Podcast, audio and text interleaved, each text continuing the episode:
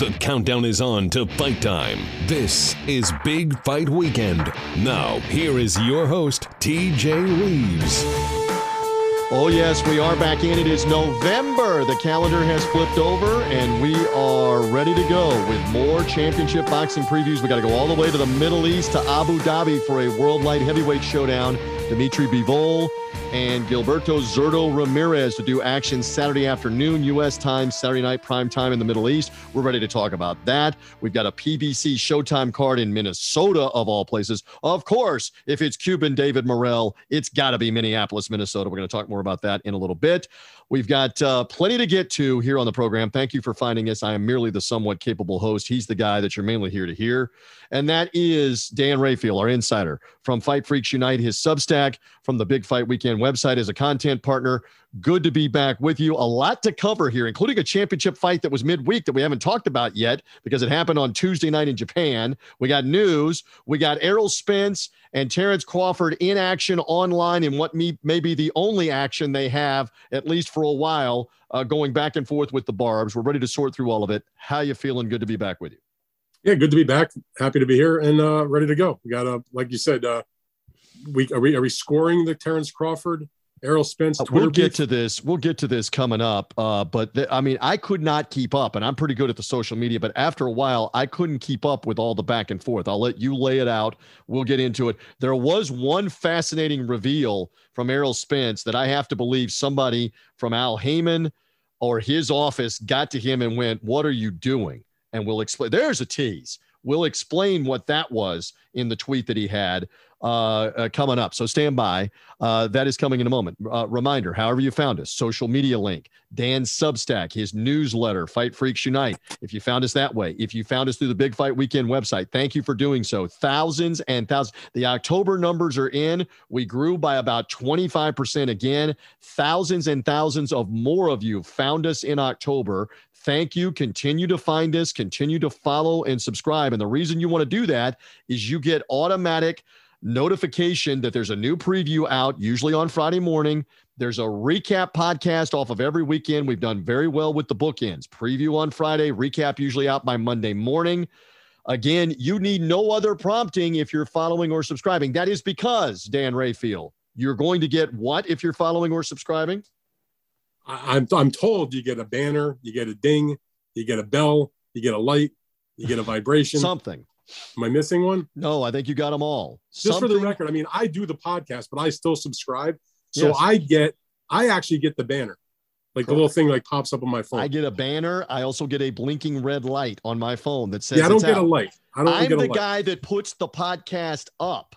And yet yeah. I still get a notification because I'm following and subscribing that the podcast is up. So what I'm saying is, I I'm the guy that that helps you get the light, the ding, the vibration, or the banner, and even do I, I get to, it do I have to go on uh, Apple and can I leave myself a five star review? You could if you wanted to, but it does look a little suspicious when D. Rafael uh 70 leaves leaves a sudden review. If you know if you notice, I'm just gonna out us right now.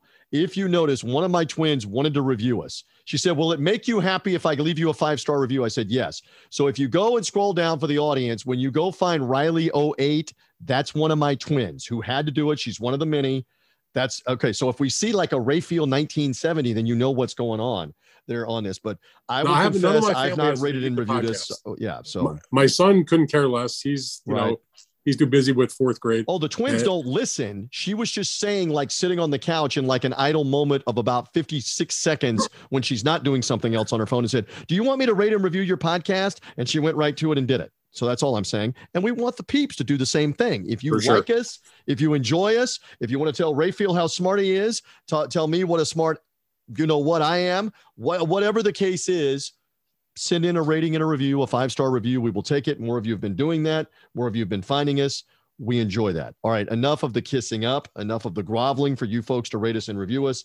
Let's get into it. We had an action packed uh, yeah, keep me straight here. So minimum weight is what? Because this was considered junior flyweight unification world title. So that's what 108 pounds. The right. minimum weight is 105, right? I so, call it straw weight. Some straw people weight. call it minimum weight. Okay. Um, but yes, there's 105 pound. That's the smallest weight class. This fight that we're going to talk about was in the 108 pound weight class. Uh, junior flyweight division. Uh, they don't call it super minimum weight uh, in any event. But this was a high class fight. We're going to talk about the unification between Kenshiro Teraji and Hiroto Kyoguchi. First of all, unification fights at 108 pounds are rare to begin with. Unification fights between two Japanese fighters are also very rare. This covered both of those scenarios. This was two Japanese champions, highly regarded, both putting their titles on the line. Argue, you know, not arguably. I mean, basically, by every person that you would think that might know these things or any independent ratings, however you want to look at, this was number one versus number two. Most had Kyoguchi number one in the division. He had the ring championship, and he's been uh, undefeated. And Teraji number two, he's got the one loss, but he regained the title in an immediate rematch by a knockout. There were some issues related to when he lost for the first time, going back uh, at the uh, fall of last year he had had that fight postponed because he had COVID. There's a lot of people that think that he just wasn't right when they came back and did that fight with uh, Yabuki when he lost the title because he was still suffering from the effects of, of COVID. Nonetheless, he regained the title, and this was his first defense since. And uh, it was a terrific fight. It was a great one-sided. One-sided. Well, but, I, I will really say, good. I will say this: Teraji was dominating.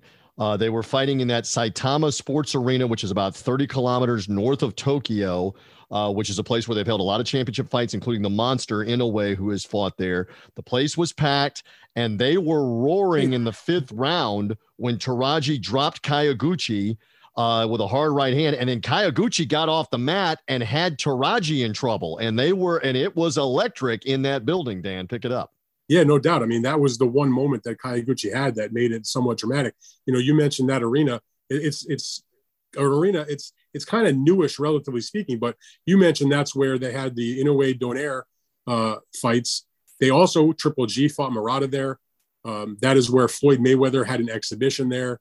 Uh, you know, it has become a you know if you're not in you know the main arenas in actual Tokyo, this is on the outskirts. But they've had a lot of big fights there over the last few years, and uh, this was the latest one. And uh, you know, Kyoguchi has been in some terrific fights. I mean, he's worth watching no matter what. I don't care win or lose. Uh, you know, I'm watching him. I don't care if he's 108 or 208. He's always exciting.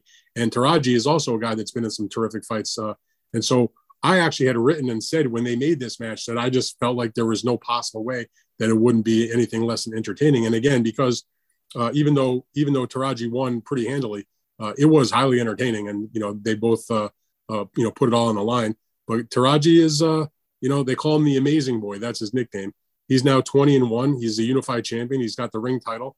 Uh, I'm not sure how much longer he'll stay at 108 pounds, uh, but he'll probably stay there for at least another fight. And the reason is because after defeating Kyoguchi to unify the WBC and take away the WBA title from Kyoguchi, in the co-feature on that show, you had the WBO uh, champion in that same weight class, uh, Jonathan Gonzalez from uh, Puerto Rico. Mm-hmm. He had a defense against a, a Japanese fighter, Iwata, and he won a unanimous decision. And the whole point of them putting that on that card was in uh, the plans of whoever were to be the winner of the main event would at some point. I don't know if it's the next fight. Hopefully, it's the next fight. Maybe it's two fights. But the point is, the two guys who won will fight each other to make it a three belt unification. So uh, Teraji had said said in his post fight comments that he had spoken to Gonzalez earlier in the week or before the fight, and you know was basically saying, "I hope that that you, you know that we can find ourselves together in the ring at some point after this this particular card. So it seems like uh, that's the whole point of this. That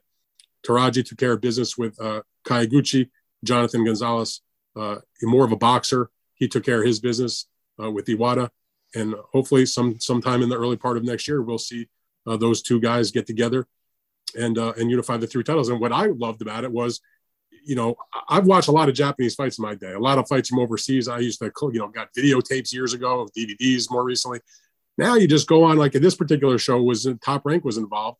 They had the American rights. It was on ESPN Plus. So, you know, I didn't wake up at 4.30 in the morning to watch the card, but when I did wake up about 8.30, as soon as I got up, I put on the TV and went to my ESPN Plus app and was able to watch it on a delay basis. Uh, beautiful picture, uh, you know, commentary in English from uh, Jamel Herring and uh, Eric Rothman, who did a good job on the Plus, uh, uh, and they stayed up into the middle of the night to do it. And you know, as I get older and see technology advance, yep, it has so benefited my boxing fanhood because there is no more struggle to see these fights. Not only do you see everything, most things from around the world. You can see most fights on undercards.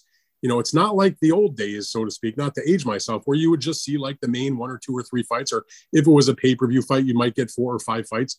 You know, we now talked, you get everything. Let me, inter, let me interject. We talked on the recap podcast that so much of the time in the 80s, especially, that only the main event fight would be on TV or available on video, VHS, whatever. And if you weren't in the arena, you didn't see the co feature or any of the undercard fights. They largely weren't televised. Now, it began to evolve you and I haven't really talked about this, but we'll share it here. It began to evolve where, uh, remember, USA Network had Tuesday night fights, and sure. there would be a slew of like four or five of them on cable well, and also, hours. You know, top ranked boxing on ESPN would show undercard fights. There you go. And then, you know, with the advent uh, and more of their competition, starting in like the late, like 86, let's say, when Showtime got into the business right. and HBO had already been around for 10 or 12 years doing boxing. Most of the time, at that point, HBO would show two fights on a given show, maybe a special occasion there'd be three. Showtime, same deal. And it became expected that if you were tuning into the premium networks, you were going to, you, you know, sometimes they still did one fight on a big night, but you typically were going to see two, occasionally three, um, maybe one. Plus, if there was a pay per view, they'd show the replay that a lot of people maybe didn't see because it was on pay per view.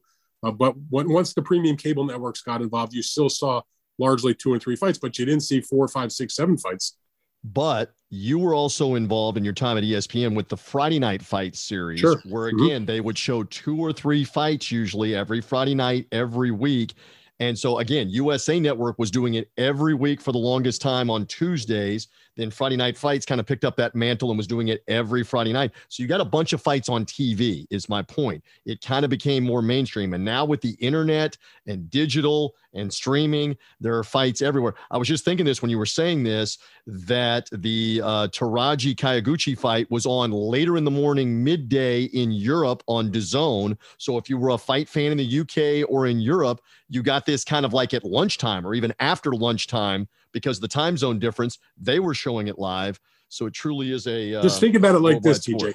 That that card that they had that we're talking about, which had the two world title fights plus the junior bantamweight debut of Junto Nakatani, who had vacated the flyweight title to move up in weight. He's now going to be the mandatory uh, for a belt in that weight class. Plus, you had uh, the the undefeated up and coming Japanese uh, lightweight uh, Shuichiro Yoshino, who he defeated by knockout uh, a, fighter that I think some of the American fans would know is Masayoshi Nakatani, who was known largely for his losses to Lomachenko and getting knocked out by uh, or getting knocked out by Lomachenko, but losing uh, a more competitive decision to Teofimo Lopez.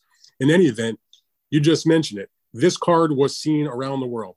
In the United States, it was on ESPN Plus, a streaming service. In Europe and in other places around the world, it was on DAZN, a streaming service. In Japan, which is where it was taking place, it was on a streaming service. It was on Amazon Prime. So all these fights were on, but not nowhere in the world, I don't think, was it on linear television. They were all Correct. via streaming service, which is, you know, it's been the game changer. No doubt. All right. Let's uh, let's move on here on the podcast, and I promise we're getting to previews, uh, including what's going to happen with the WBA lightweight uh, light heavyweight title fight, which is very intriguing. Unbeaten Dmitry Bivol of Russia. When last we saw him, he was beating, oh, by the way, Canelo Alvarez. He'll now defend his title against the number one contender, Zurdo Ramirez, the Mexican uh, Californian. Uh, they will be in action Saturday afternoon, U.S. time. Preview of that upcoming. Before we get there, we won't get it in the ring in 2022, and it may not be anytime soon, but at least we got like a small consolation prize, like a little, uh, I don't know, whatever goes in the Happy Meal gift now, is what we kind of got out of Terrence Crawford and Errol Spence. First thing was.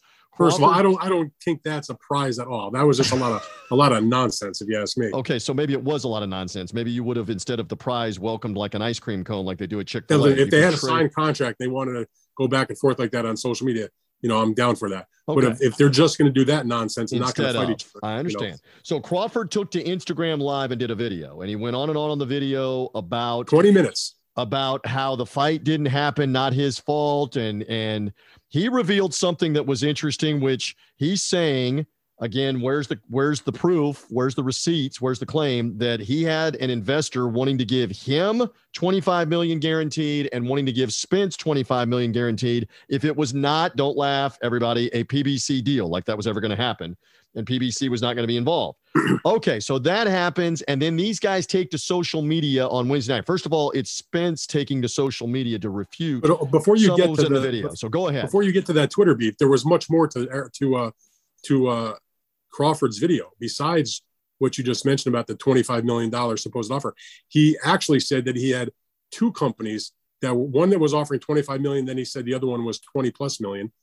And that he actually, when he got that offer, called uh, Errol Spence. And, and, people, if they want to read the blow by blow, I, I, do suggest they go on my my webpage that's on mm-hmm. my Substack, or if they get the newsletter, I wrote that the other, you know, last night or the night before, whenever it was, and and it's all in there. But the, but to make a long story short, he called Errol Spence on the phone and said, "Hey, we have I have two places that are that are that are gonna that are willing to do this." And Errol asked some questions, you know, what about the back end? And he was like, "Well, this is they're taking the risk, so it's high reward, but the guarantee is the guarantee." And you know, a lot of people aren't buying pay per views anymore; they're using Fire Sticks. And and he quotes Spence as laughing, saying, "Yeah, I have a Fire Stick also." Point is, they would get this as a guarantee. And then, as Crawford explained, an 80 20 split and then getting the 80% on the back end if there was uh, a profit. Now, if a company's spending 50 million on this fight, there probably wasn't going to be profit, but they would be cut in if there was. So that was something that was a revelation. And then he also said that when uh, he asked Errol about his interest, he said, Let me get back to you, basically. And he was kind of busting Errol Spence's balls, saying, He has a boss. You know, I am now free agent. I am my own boss he has to go through Al and has to go through his people. And so when he didn't hear back from Errol on that, he said he called Al Haymon directly, who he'd been speaking to all along as they've been trying to negotiate this fight, and and told him. And he said, Al did, according to Crawford, I'm not giving this fight up to anybody. And Crawford didn't really quite understand it, but you know that was the answer. They they were rebuffed on that. Now, his point of view was now, who knows if the money was real, but to Crawford's point of view, it was at least worth worth exploring if someone's going to give you 25 million, because as he also revealed, and this was something I had been hearing about, so it doesn't come as a surprise to me, is that the terms on the fight were no guarantee that they were going to work for, you know, as the old saying goes, you you you you eat what you kill. In other words, you're going to make what we sell. So the only thing they were dickering about wasn't give me a million, no, give me five million, no, give me 10 million, not a number in terms of how much you're going to pay me, but how much percentage of the event am I going to receive? Because apparently he and Spence were fighting for no guarantee if they were able to conclude the agreement. All right, so let me interject. Spence then confirmed what you just said on social media. I will read the tweet word for word, which I perked up as soon as I saw this. When Spence tweeted, he talking about, and, and just uh, I'll go in the vernacular that he used. He talking about he didn't have a guarantee and he was taking all the risk. MF, you know what MF stands for, everybody. I didn't have a guarantee, just a higher percentage. Errol Spence is admitting on social media that neither fighter was going to get a guarantee for this fight. And I, like a lot of other people, are going, "How is that possible?" Well, I'm going to tell you how that's give me, give, enlighten me because that's an amazing people, admission. Go ahead. A lot of people don't quite understand that there are fights. Now, it's not common, but there are definitely fights where there are no guarantees because they feel like it's going to be a big bonanza and they know they're going to reap and they're going to make money on it. Now, normally, what happens is that there will be some kind of guarantee maybe not like let's say you think that as the fighter or the manager of that fighter your guy should be getting $10 million well you're not going to get the $10 million guarantee but the promoter might guarantee you just to make sure you show up and make sure you've got something in your pocket whatever. Maybe they'll guarantee you 3 million and you work for the rest in terms of what the profits are. And if you go back let's go back to the days i'm going to give you an example. When oscar de la hoya fought felix trinidad at the time in 1999 or 1998 when that fight took place. Welterweight unification, both guys were undefeated, both guys were in their prime.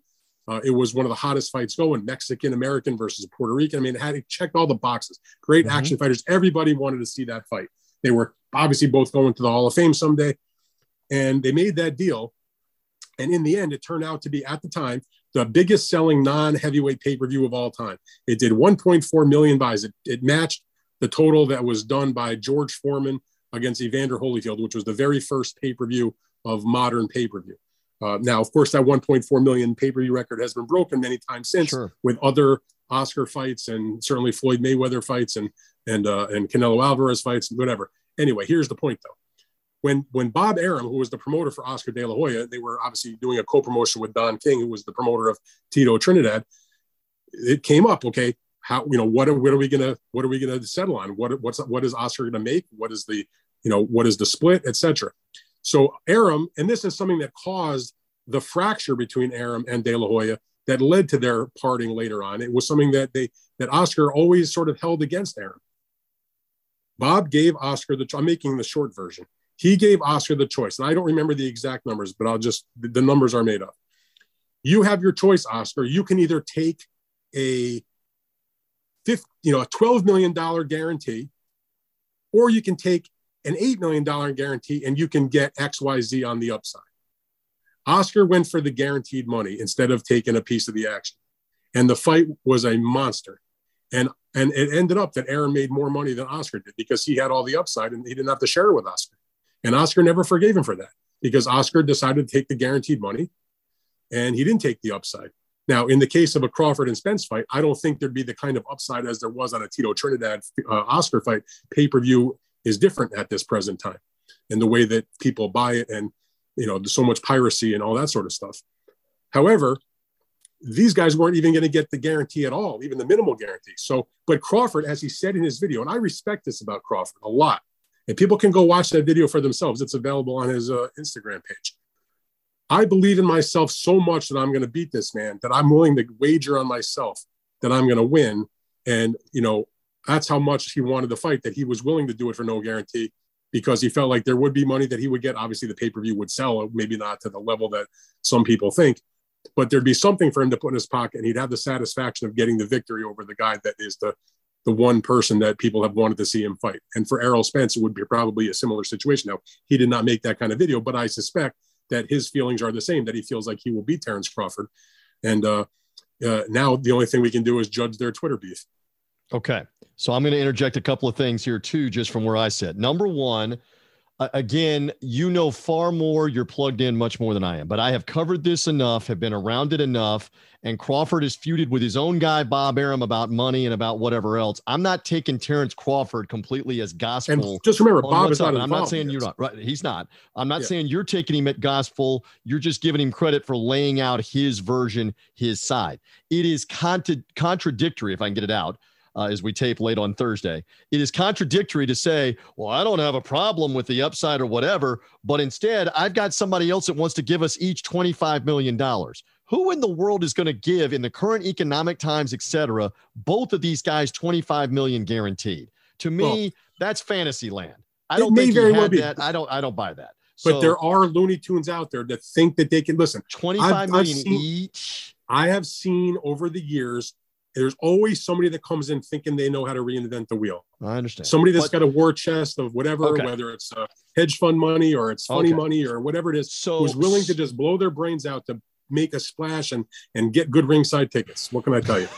okay, so Spence hits back at him, and I believe this part with you were sent everything with the transparency about the back end, and you would not agree to it. That's what he was tweeting about last night. It's not as if it wasn't laid out for you. And now, so, eventually, eventually, Crawford did receive the transparency that he wanted.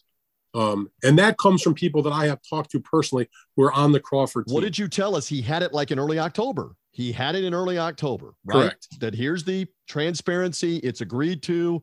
This now, I can't tell you exactly the entire checklist of what he wanted. I mean, nobody sent me a copy of the contract. I mean, if you have it out there and right. you want to send it to me, by all means, hit me up on Twitter, Facebook, Instagram. Uh, you know, I'm happy to take it.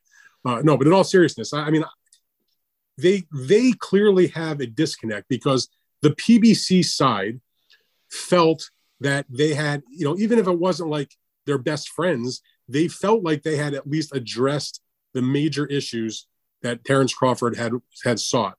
And obviously, Crawford has a different viewpoint. Now, the other thing that Terrence Crawford spoke about in the video, uh, which seemed to be a real sticking point, um, for some people, wouldn't have been that big of a deal. Me personally, I didn't think it was that big of a deal, but Crawford, he's entitled to have his opinion. It's after all, it's his career and his life. What really, really got him ticked off was that it took so long for them to reach a deal or the, the framework, if you will, or to get on the same page even loosely, that it got to a point where they were not going to be able to do the fight in 2022. This fight was contemplated for November. Crawford said they started speaking about an agreement in May, uh, a few weeks after Errol had knocked out uh, Dennis Ugas to unify the three of the titles. But he said he didn't get a contract until August, and then he corrected himself. It wasn't even a contract; it was just like basically a deal memo, like an outline. And so they, I don't want to say they wasted, but from May till August seems like a pretty long way before you get a an actual contract with with terms worked out. So the point is, it took so long they were not able to deliver the fight in the month or in the calendar year of 2022, and that was a big deal for him. So at some point, the the BLK Prime people who are the the the folks who are now bankrolling this December 10th fight that Crawford supposedly will have against Avanesyan, um, they agreed to do his fight December the 10th, and that gets him in the ring this year. Remember, he has not fought since last uh, end of the year when he had the fight with Sean Porter. So he didn't want to go a year plus. To me, it didn't seem like that big of a deal. If you know you're getting Spence in February, uh, Crawford's a professional as far as preparing for fights. Not like he's going to be out of shape or anything like that.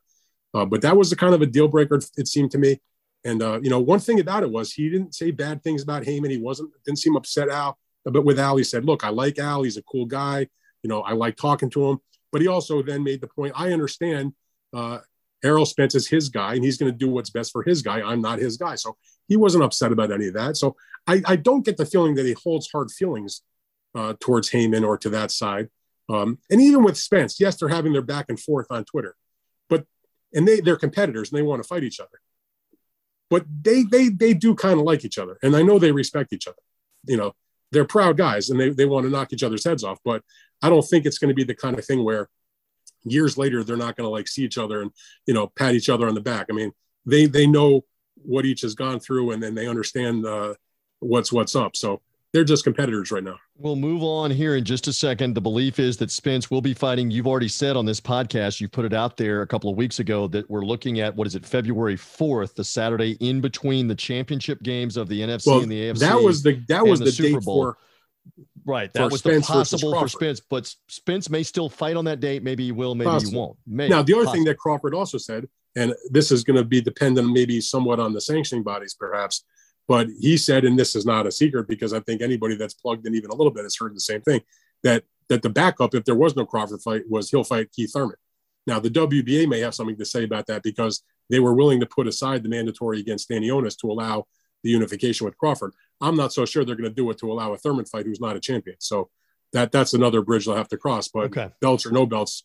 So here's the, the Thurman. The Thurman fight's the bigger fight, but frankly, in my estimation, the Stanionis fight might actually be the better fight. And it might be a tougher fight for Errol Spence. Exactly. And, and look, Keith Thurman's in my area and I love him. He's one of my guys. But Keith Thurman has fought one time in three and a half years. And I don't, there's no sizzle for that right now because he's been out. And I'm not, I'm not saying there's sizzle for Stanionis either, who's not an American, blah, blah, blah. But we'll see. We'll see what they end up doing. I still will go back to one thing that Crawford didn't address, and it's not there, was in these terms. We don't know. Again, somebody send us the contract. In this back and forth, was Crawford willing to fight a second fight with PBC in the event of a rematch or more? Because I was told two different times, including as recently as a month ago, that was a sticking point. Yes, and he did not he did not address that in his so video. There you go. The um, multi-fight thing, because he wants to kind of be like the one-off with Canelo Alvarez last November. We're going to talk about Caleb Plant in a second. He got to fight a one-off PBC fight against Caleb Plant and then go do whatever he wanted. And Crawford sees that. Fighters see that. They're smart. They're savvy. He's kind of a free agent right now. I think that was a sticking point too. It wasn't addressed in the back and forth. Let's just hope these guys get in the ring. Because but I mean, the, the whole Twitter thing is so stupid because yeah. you know, have that same energy and get in the ring. Agreed. But apparently, now, but the thing about Crawford, also, by the way, so he's fighting this fight with Avanesyan, and he claims he's getting eight figures, which for those of you who are not as good at math as I am, that means ten million dollars or more uh, for that fight on December the tenth. Um, let's see if these these these folks that have come out of nowhere can actually deliver the money. I mean, you know, I've been around long enough to see uh, a lot of big money figures thrown around and promised to a lot of people for a lot of things that have failed to be delivered. And again, I'm not trying to indict the the BLK Prime people. I don't even know who they are. I actually asked the publicist that sent out the press release, you know, who is the promoter, and I can't yet get a response. And I've done it a couple of times uh, awfully polite and nicely. And right, you know, it doesn't seem like they want to divulge who these people are. So uh, we're going to see Scale, if this is a real, time. Is, is this a real deal? Is this real money for Crawford against Avanesyan? You know, we will see if he gets his 10 million or if it's all just a about, bunch of nonsense. I was about to tee you up again, like I did a couple of, of shows ago, on a scale of one to 10, that he definitely has this fight December 10th. One being no way it happens. Where is your number right now as we begin November on the Crawford fight happening December? 10th? I'm going to give it about, well, maybe it, it happens, but perhaps they'll change terms at some point. But given the way you explain, I'm going to give it about a six. That it happens. Okay. Maybe a six and a half. So okay. I think there's a decent chance, but I'm not convinced at all. You know, because I'm like, why is anybody giving again? Nothing, no disrespect to Crawford. Why are you going to give him $10 million when his biggest purse ever has been six million? He's fighting an opponent that is a good opponent, but an opponent that is non-existent in the mindsets of any American boxing. You're giving him base. 10 million, or are you prepared to lose 10 million or 12 million or whatever they would have to be prepared? Well, and 10 million is not just that's just for yeah. Crawford. They got right. to pay right. They got to put on the rest of the event. There's a zillion expenses related to the event. And one thing that those folks are going to be in for a rude awakening, in my mind, is they plan to just do it on their own website.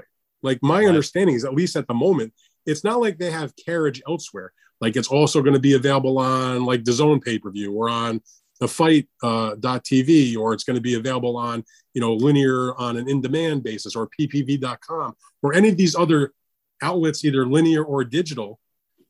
Uh, and so if only it's on this one website it's probably dead on arrival man. Again not it's not like the worst fight of all time but they've had no publicity yet in terms of what they've done other than and correct me they're charging like 29.95 or 39.95 what was the initial 39.99 okay so $40 a pay-per-view we'll do the quick math. If they do a hundred thousand buys that's four million dollars right? Okay and i can just tell you right now. I mean i promise you as my hand to the lord of uh-huh, uh-huh, uh-huh. i swear how this is even more impressive I swear on my boxing memorabilia collection, there is, if it's only available on that website, there is zero chance. Do you hear me? Z E R O. Zero chance. Forget about a hundred thousand. That fight on that website won't do 50,000. Zero chance. Mm. Z E R O fights that are on major network platforms, Fox pay per view, where they put commercials on in NFL right, games, right, right, things like that. Some of those fights that are on a similar level, a Wilder Helenius, um, an Andy Ruiz Ortiz fight. Again, not bad fights. This is not a bad fight, but it's sort of on that same kind of level. You know, uh, Deontay Wilder may not be a champion, but he's certainly a, a well-known and supposedly popular American heavyweight who's been in some, you know, good fights and had some spectacular knockouts. And sort of the same thing, Andy Ruiz, you know, a former champion with a nice fan base, uh, particularly in among the the Hispanic Americans, and fighting, you know, credible opponents, but not big, huge fights. Those fights are on Fox pay per view. They got publicity in NFL games, seen by tens of millions of people. Right, not right. to mention other Fox programming that mainstream boxing media and some sports media covered. And those fights could not get to high numbers. I reported that the Deontay Wilder fight did around 75,000 buys and that the Andy Ruiz fight did 65,000 buys. And you're telling me that a, a fight on, on a schlocky looking BLK Prime website that looks like it was created by a, a, a, a junior high AV uh, after school class. They're going to do swing alert. I like it. They're going to do a hundred thousand buys.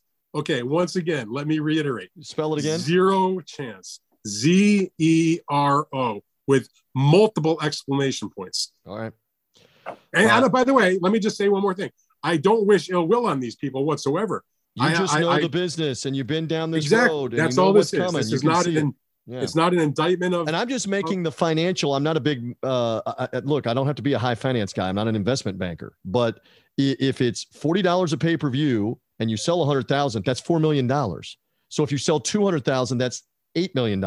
We still haven't gotten to the $10 million figure, the eight figures Look, just to pay Terrence Crawford. There are definitely times when people in business will take a loss knowing so. So I'm not saying that they're not doing this on, you know, that they understand that they're they're going to take a loss because they're trying to do some other type of accomplishment as far as get their name out there. They've got some other business interest they're trying to get off the ground. So taking a loss, I get that. That's just business 101, whether it's boxing or otherwise.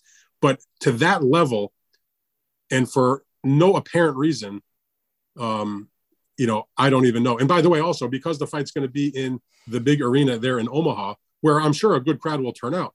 But because of the type of community that Omaha is, and I have covered fights in Omaha, is that you cannot charge an astronomical amount of money for tickets because the people there are just mostly blue collar and just don't, right. You know, other than, uh, uh, you know, I mean, there's there's obviously a, a wealthier group in every community, um, but they, they, you know, when Top Rank would go do fights here, they purposely kept tickets to a, a more affordable, of course, to uh, fill the price arena. point so they can fill the arena. So yeah, so they they're not going to do it millions of dollars like if this fight was in Los Angeles or New York or Las uh, Las Vegas. Uh, you know, I can't. I, so I again, you're not going to have huge amounts of money coming in from from the gate. It's probably not going to have a mass amount of sponsors because you're not in a on a platform where there's going to be uh, you know huge amounts of people that are that are going to see you. So uh, you know they've got their work cut out for them. We've lasted almost as long as the Twitter beef between Spence and Crawford going back and forth on. Well, how Twitter do we score the Twitter beef? Are we going to score the Twitter beef? I read all their back you, and forth. You, I, I, read the back and forth. I would probably give the edge to Errol Spence. I'm not being biased here. I might, uh, I might go. I don't. I think I might go 115, 113 in the uh, 12 round vernacular. Seven. Any five. knockdowns? No, no knockdowns. knockdowns. What would you give it? What would you give it in the uh, 12 round vernacular? I'm going to call it must? a draw. I'll call it a draw. You go 114, 114 if that's the case. And that may be the only action we see out of these guys, at least for a while. Uh, one more fight, then I promise we're getting the previews that is now, according to the fighters, going to happen. Both David Benavidez and Caleb Plant, former super middleweight champs, Benavidez, the WBC super middleweight champ on a couple of occasions, stripped twice of the title. Uh, Caleb Plant, IBF former champion, lost it to Canelo Alvarez last November, a year ago. They say they're fighting each other. Both fighters put on social media Thursday night, we've signed a deal no announcement of when or on what network. Dan, your thoughts, real quick, before we move on for the fights that we know we're having. Your thoughts? Well, first of all, it's a good fight, uh, definitely. I mean, it's a fight that should be happening. You know, I mean, I'll, I'll give them both credit for it, but I don't want to go overboard because why? Why do you give too much credit for things that are supposed to be happening? Like it's sort of like why would you give credit for doing somebody for actually doing their job that they're supposed to do? So yeah, I'm happy they're fighting. It's good. Um, it's certainly a lot better than other fights that have been contemplated. Um, I guess Benavidez, I guess, would be defending his WBC interim title that he now has while he was allowed to win that while Canelo was dealing with Bivol and uh, not sure when he would fight next in the super middleweight division. But these guys have been going back and forth with each other. They are both with PBC. They've had uh, a long-standing kind of war of words over the last, you know, year plus, I would say. They have contrasting styles. Um, they don't particularly care for each other. It's just a good, solid, quality fight. Now, as a as you mentioned, it's not it's not assigned to a network. It's unknown if it's going to be Showtime related or Fox related. Uh, I'm not even sure what Fox's situation with PBC is going forward at the end of this year because that contract was supposed to be up. I suppose they could continue to do some pay per views with them. Um, if it's uh, with Showtime, obviously they're, they're still doing PBC fights. This is contemplated as a pay per view fight. And that's the thing that gives me pause. There's so much pay per view out there. We've seen terrible returns on some of these recent fights. Uh, even the Jake Paul fight. Now that's not a PBC fight. The Jake Paul fight that just occurred with Anderson Silva. I don't have the numbers exactly yet, but I'm told it's definitely going to be less than the Woodley rematch, and that the Jake Paul numbers have been trending down, and does not look like it's going to be any kind of bonanza. We should uh, interject. He said, "What? Everybody's got a podcast. He's on with his brother."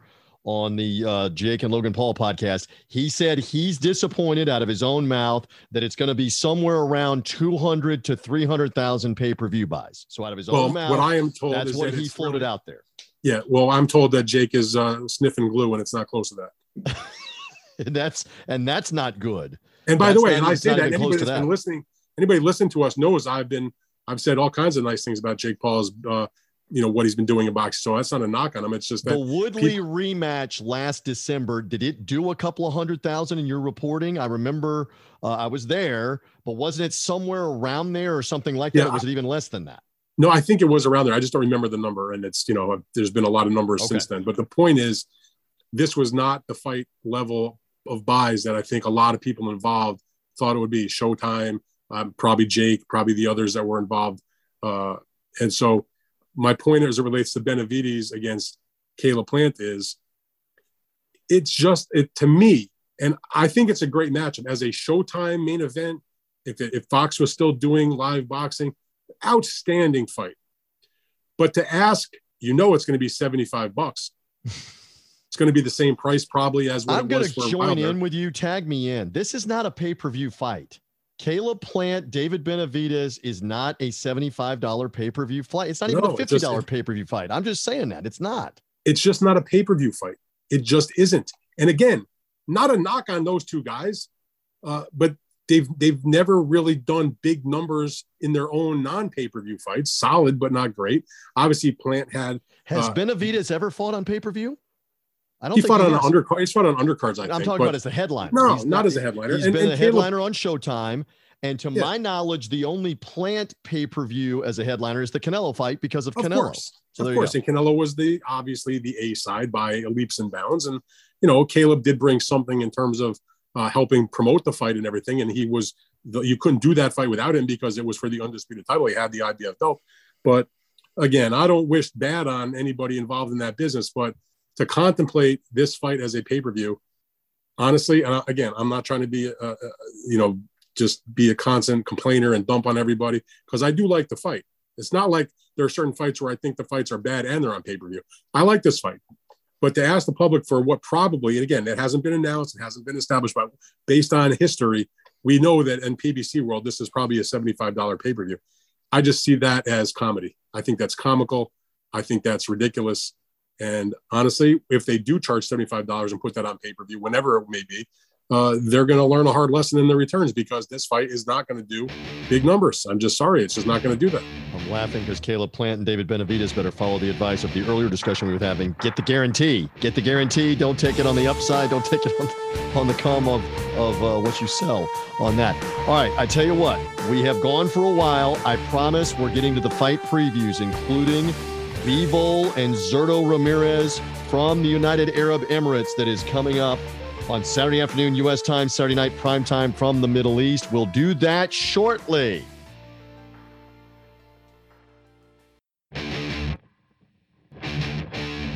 We're back on Big Fight Weekend. Now, here's your host, TJ Reeves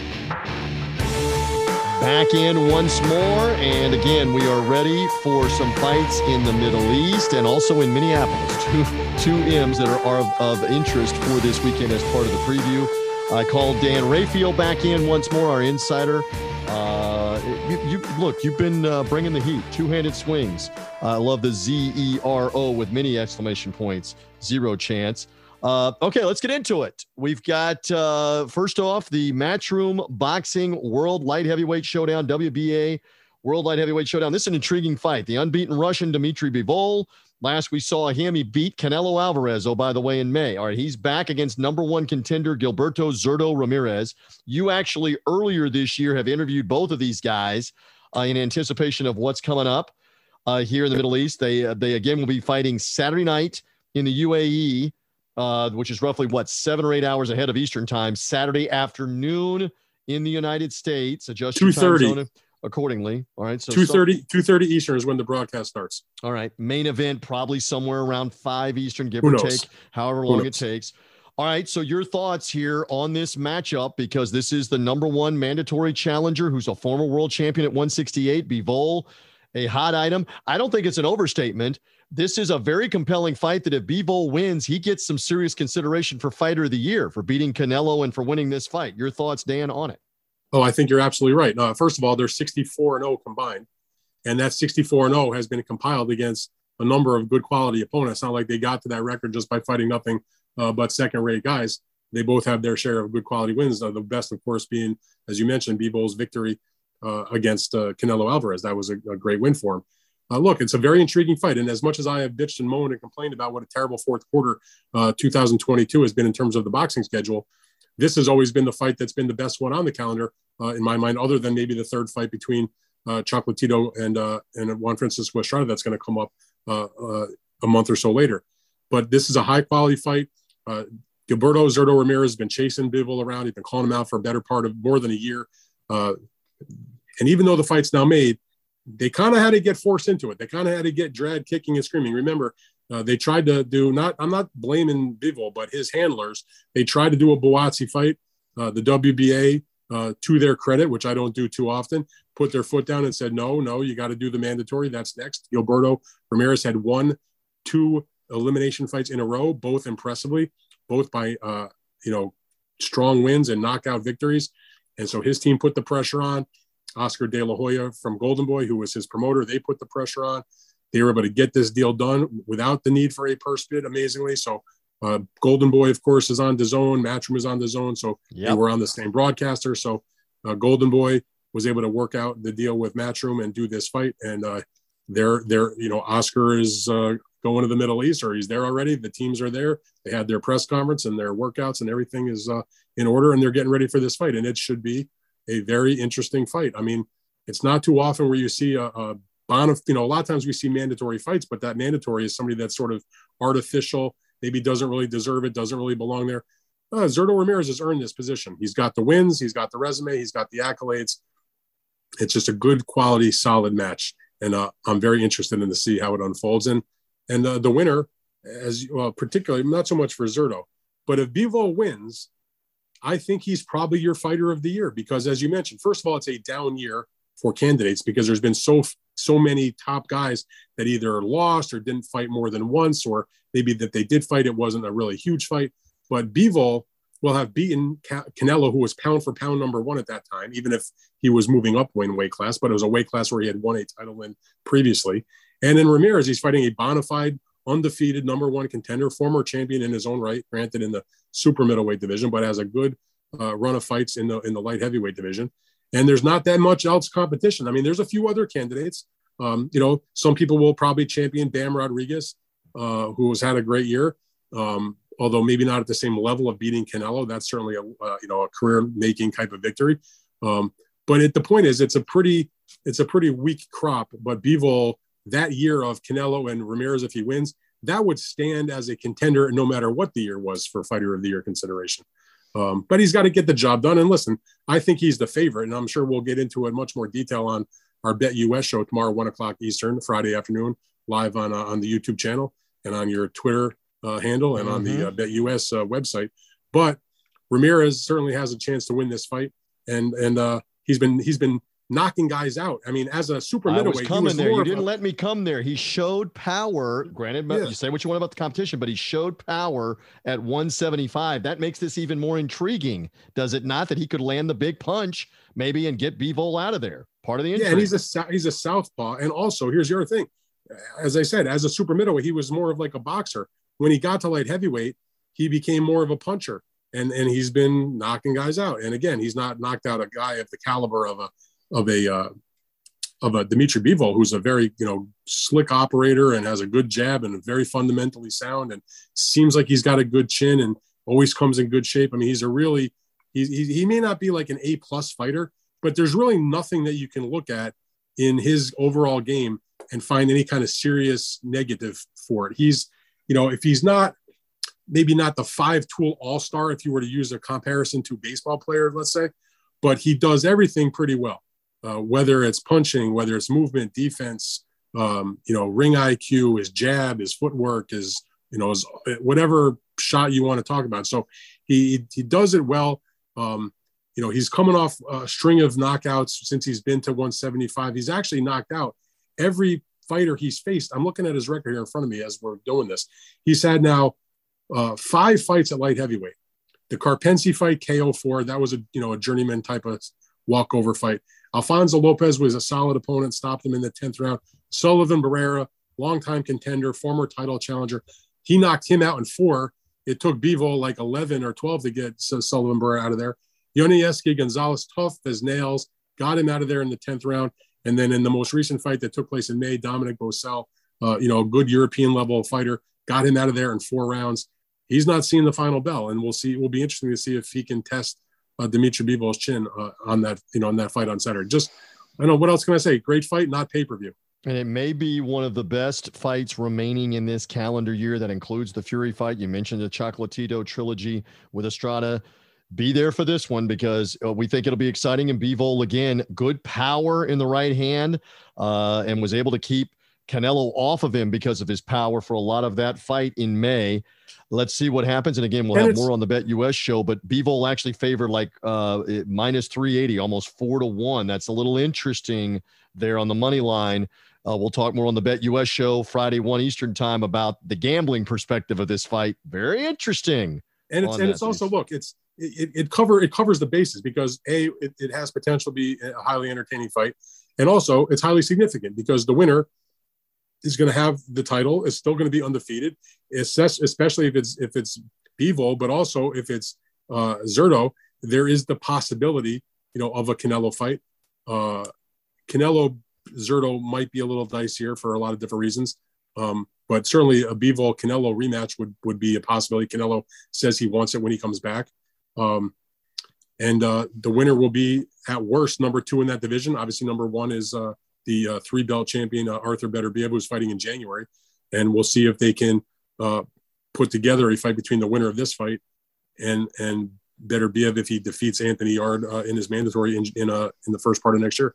All right, fair enough. The co-feature on this one is a women's world title fight. Chantel Cameron of England defending against Jessica McCaskill of the U.S. McCaskill, best known for having dethroned Cecilia Braekhus uh, and winning her world welterweight championships, and then even beating her again in the rematch. This fight, though, a weight division down at junior welterweight for the women's uh, unified titles. That's the co-feature fight. Uh, McCaskill's been on a roll. She lost to Katie Taylor back about four years ago and has won seven fights since then. And Cameron is obviously undefeated, not as good a competition, maybe. So that's the co feature fight, women's 10 round junior welterweight fight. A quick thought on that before we move on? Well, we've talked about this before that in women's boxing, it's far more regular, far more normal for one of the women to drop down a weight class in pursuit of some other big fighter title than it is in men's boxing. So the fact that McCaskill is dropping back to 140 pounds, where she previously had held the title to challenge Cameron for her title, uh, is not totally unusual. If it was men's boxing, I think people would be a little more surprised. Uh, the fellas usually go up a weight class, but for for McCaskill, she's dropping down a weight class. Um, you said about the fact that maybe she's got a better resume. I wouldn't say maybe. She definitely has a better resume. Uh, Shan- uh, Cameron's resume is a little bit light, but if you have on your resume you know, two victories against Cecilia Braekhus, plus you've got some other solid victories in there. Plus you faced Katie Taylor. Uh, and even though she lost, you know, she was only in like her eighth fight when she fought against Katie Taylor. She was still basically a novice. Uh, not like she's got dramatic, uh, you know, she only got what now, what, 14 or 15 fights, but they've all been, uh, you know, at the top level. So her loss to Katie Taylor was something that she probably learned a lot, a lot from. And uh, you know, obviously losing to Katie's no shame. She's you know what are at worst is she like the the second or third pound, pound for pound woman in boxing. Um, so I think that being that she's been used to fighting bigger opponents in McCaskill, that she is going back to where she once had uh, a unified title, and she's got the experience, she's got the record at least recently. And let me tell you, Jessica McCaskill can really fight. That's yes. the bottom line. An interesting Cameron is favored briefly on the BetUS line, a slight minus 175 favorite. So, again, we'll talk about that more. Find our BetUS show on their platforms and the YouTube channel on what we go on the record with uh, for that. Few moments left on the Big Fight Weekend preview. Also on that card, you're probably, you were saying to me, you're also equally as interested here in the Shav Rakhimov uh, fight with Zelfa Barrett of the UK. Uh, this is for the vacant uh, junior lightweight championship here, the IBF junior lightweight vacant title, also on that same matchroom card with the Bivol Zurdo main event. Quick thought on that before we move off the card? Well, first of all, remember, uh, Rakhimov was supposed to fight against Joe Cordina. Uh, he was the mandatory challenger. Cordina obviously uh, is sidelined by an injury, and, be, and for convoluted political reasons, he wasn't going to be better by the time his medical exemption was up. He had already taken the fight that he got to fight for the title uh, against uh, uh, Ogawa, where he promised he would fight. Part of the, the part of the the the reason he got the ability to have that title shot was the promise that he would defend against the mandatory Rakhimov by a certain date, and he'd already gotten a medical exemption. So uh, they followed the letter of their rule, and Cordina is out as champion, and so uh, Zelfa Barrett takes his place. Now, Matchroom Boxing, Eddie Hearn have promised that the winner of this fight, you know, Cordina will get a shot to get that belt back when he's healthy. He's had a, a very serious hand injury that's put him on on ice probably until at least you know next spring, March, April, I guess. Um, but the matchup itself, uh, Rakhimov is a guy that's sort of interesting. He's undefeated with a draw. He's had uh, fights with some solid guys. He had the, the draw with Jojo Diaz. That was a fight where he challenged Jojo. Uh, was supposed to challenge him for the title, but Diaz came in uh, about three pounds overweight, uh, four three and a half pounds overweight, and was stripped. And uh, it turned out to be a draw. Um, so this is an opportunity for him to to to to get that back. And, and Barrett was sort of like in the right place at the right time. He was highly ranked. He had been uh, had recently signed with Matchroom. Um, does not have um, the same level, I guess, of experience uh, in terms of a resume, maybe as as uh, Rakhimov does, but he's got that win over uh, Kiko Martinez. He had a win over a fighter named Bruno Tarimo. That was, I guess, an elimination fight that put him in a great position. He won the European title uh, in June. So, you know, do I think either of these guys are going to show themselves to be like the number one fighter at 130 pounds? I don't think so. But it's such a wide open division right now and with a, with a bunch of vacant titles that it, it's only going to take one or two good wins and put yourself in that kind of position to be considered number one. And so, you know, unfortunately, Cordina uh, got stripped, but at least the two guys that are fighting for it seem to be, uh, you know, pretty reputable opponents. And it feels like a pretty uh, nice matchup on paper, even if they're not big, big names. And Rakhimov is again uh, favored uh, slightly, minus 300 or three to one in that bout. Again, all of these on the Matchroom show from the United Arab Emirates Saturday afternoon in the United States, prime time over in Europe for Saturday night.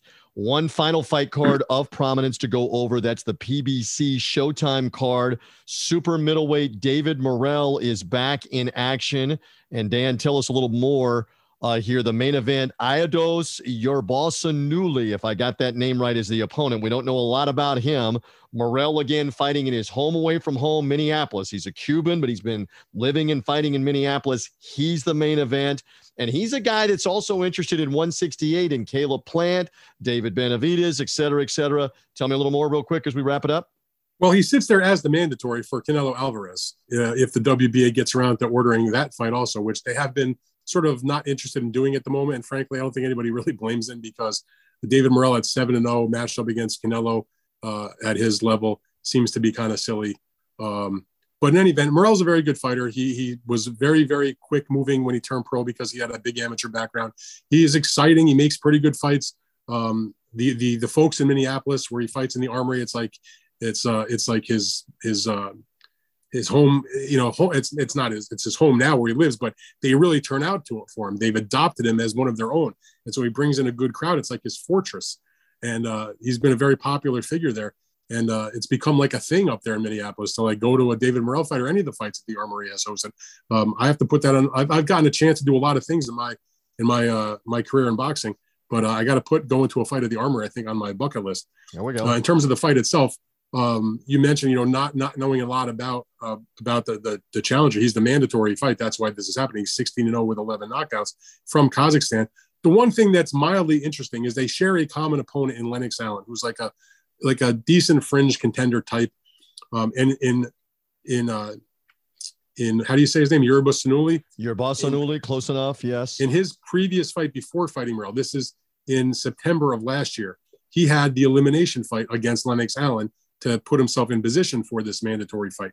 He knocked out Lennox Allen, Lennox Allen in the 10th round. That was a fight that took place in Kazakhstan. David Morrell, granted he was, you know, only in his third professional fight in an interim uh, WBA fight. This is back in August of 2020. He went the distance with with Lennox Allen, Lennox Allen in a 12 round fight. So uh, I don't know if that means a whole lot. I do think Morrell is certainly in the in the few fights he's had since then has improved and looked, you know, pretty darn good. Um, but he's 7 0 with six knockouts. He's he's more mature based on his experience as an amateur than that 7 0 record would indicate. In other words, he may not be on the level of like a Lomachenko that was able to go right into fighting championship level fights at, uh, you know, it is basically his pro debut, but certainly in his second fight.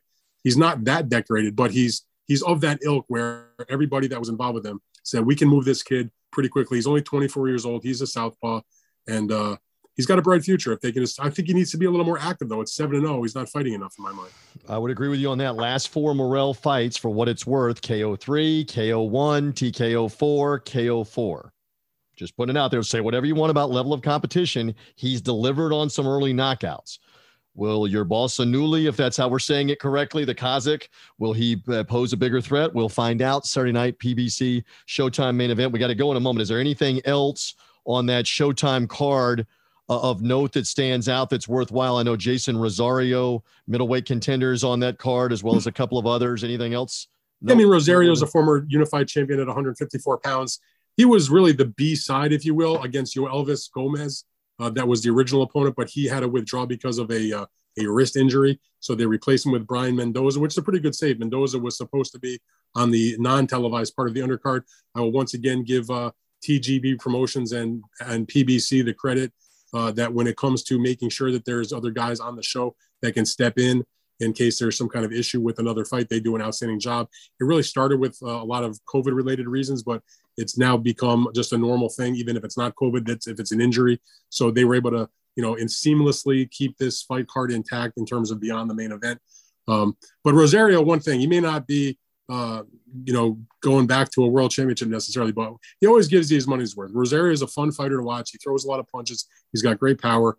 Uh, you know, Mendoza is not a bad opponent whatsoever. And um, and the, the other thing that's on the card that uh, there's a third fight on the on the opener, which is an undefeated middleweight named uh, Fedor uh, um, Cherkashin, who is taking on uh, the well-traveled and experienced journeyman Nathaniel Gallimore. So we'll get a chance to see him for the first time in my mind in terms of like a big show. But on the Showtime streaming, you got some familiar names if you're interested. They've got Andre Dirrell, the brother of Anthony Dirrell, who's been off right. 16 months, who's been a contender at the super middleweight division for a long time. Now he's in the light heavyweight division. A lot of people thought he beat Carl Froch when he challenged him over in Nottingham, England, uh, during the uh, super middleweight tournament that Showtime put on, uh, and he didn't get the win that night. And also Julian Williams, the former uh, unified champion at 154 J-Rock. pounds. J Rock. So he's moving up to middleweight. He's also on the on the streaming part of the card. So uh, a little bit a little bit for everybody, I guess. Some good names, uh, some young guys like Morrell. again, not the is it the biggest show in the world? 100% no. But I do think if you're into you know, if you if you're a boxing fan, you know, it's it's worth watching David Morrell and it's worth watching uh, some of those other fights, if for no other reason, because I think that each of those bouts, based on my knowledge of those opponents and the matchups, feel like they're going to produce some action. Like it's not, I don't look at any fight on those three TV fights and say, oh, you know, that's a stinkeroo. That's not going to be a very good fight. Um, so I have high hopes for it. Again, not the biggest show in the world. I'm going to probably be, uh, you know, I'll have I'll have it'll, it'll I'll have already had my the main course with Bivol and Ramirez. This will sort of be like a little uh a little sherbet late at night to like oh. you know that sweet tooth going on. Do you like the orange sherbet? What do you like? Who doesn't? Sherbet? All right. Either way. Sherbet. I'm Lemon, okay on sherbet. Give me the Butterfinger ice cream right now. I'm big on the Butterfinger ice cream because I got extra Here, Butterfingers for Halloween, and I got to. You're always asking. You're always asking me questions. I have a question. Please. How many Butterfingers did you swipe from your kids? I didn't have to swipe them. They literally dumped them on the kitchen table, and there's about 16 of them. And as I told you on the show this past weekend, I got to get them out of the house, or I will eat those things. I will eat them all. So, so, take a couple with you when you go to one of your football games. You know, agree. Piece and, them out over the next yes, month or so, and and get, maybe give some away. Don't eat sixteen at once. Just piece no, them out. But I'm saying little vanilla ice cream, little crushed up Butterfinger. I'm all about that more so than like sherbet or, or some other things. But anyway, so we've gone from comparing boxing matches to like desserts. Is that the deal? The, yes, and we'll see if Morrell is the dessert. I was going to get off a good punchline, but I don't know how effective it's going to be because when I've always thought about Minnesota, I've thought about the Vikings, I've thought about Snow, and I've thought about David Morrell and let's just see how it goes for Morrell in the main event at the Armory. This is the fourth time that he will have fought at the Armory. I think the third time he's headlined at the Armory on a PBC show. See how he does Saturday. We're more interested in Bivol and Zurdo Ramirez one more time as you're hearing us. Find our BetUS live show, 1 Eastern time. The audience is growing there on the BetUS platforms, YouTube, Twitter, etc. Find us live. We'll make some betting predictions on that show. Brother Rafael, good to be with you as always on this. We'll come back and recap the weekend after it's all done. Somebody's going to be sitting pretty at 175 as the WBA champ. Either it's Bivol staring right down as an undisputed, uh, showdown with his fellow Russian, or maybe it's Zurdo Ramirez with a huge upset for him going all the way to the Middle East to get it that really sets him up at 175. We'll find out what happens. Have a great weekend, my friend. We look forward to recapping it. Yes, sir. I will see you on the betting show Friday afternoon, one o'clock. There we Eastern go. Time. One Eastern time. Again, adjust if you are, are, hearing us later in the weekend. Go find the BetUS show. Again, we'll come back with a Fight Freaks Unite recap on this very podcast feed. Make sure you're following or subscribing because we come your way with the recap podcast. After we're done, read the previews and the recaps on Dan's Substack as well as BigFightWeekend.com for now. For Dan Rafael, I'm TJ Reeves. Enjoy the fights. Thank you for being with us on the Big Fight Weekend preview.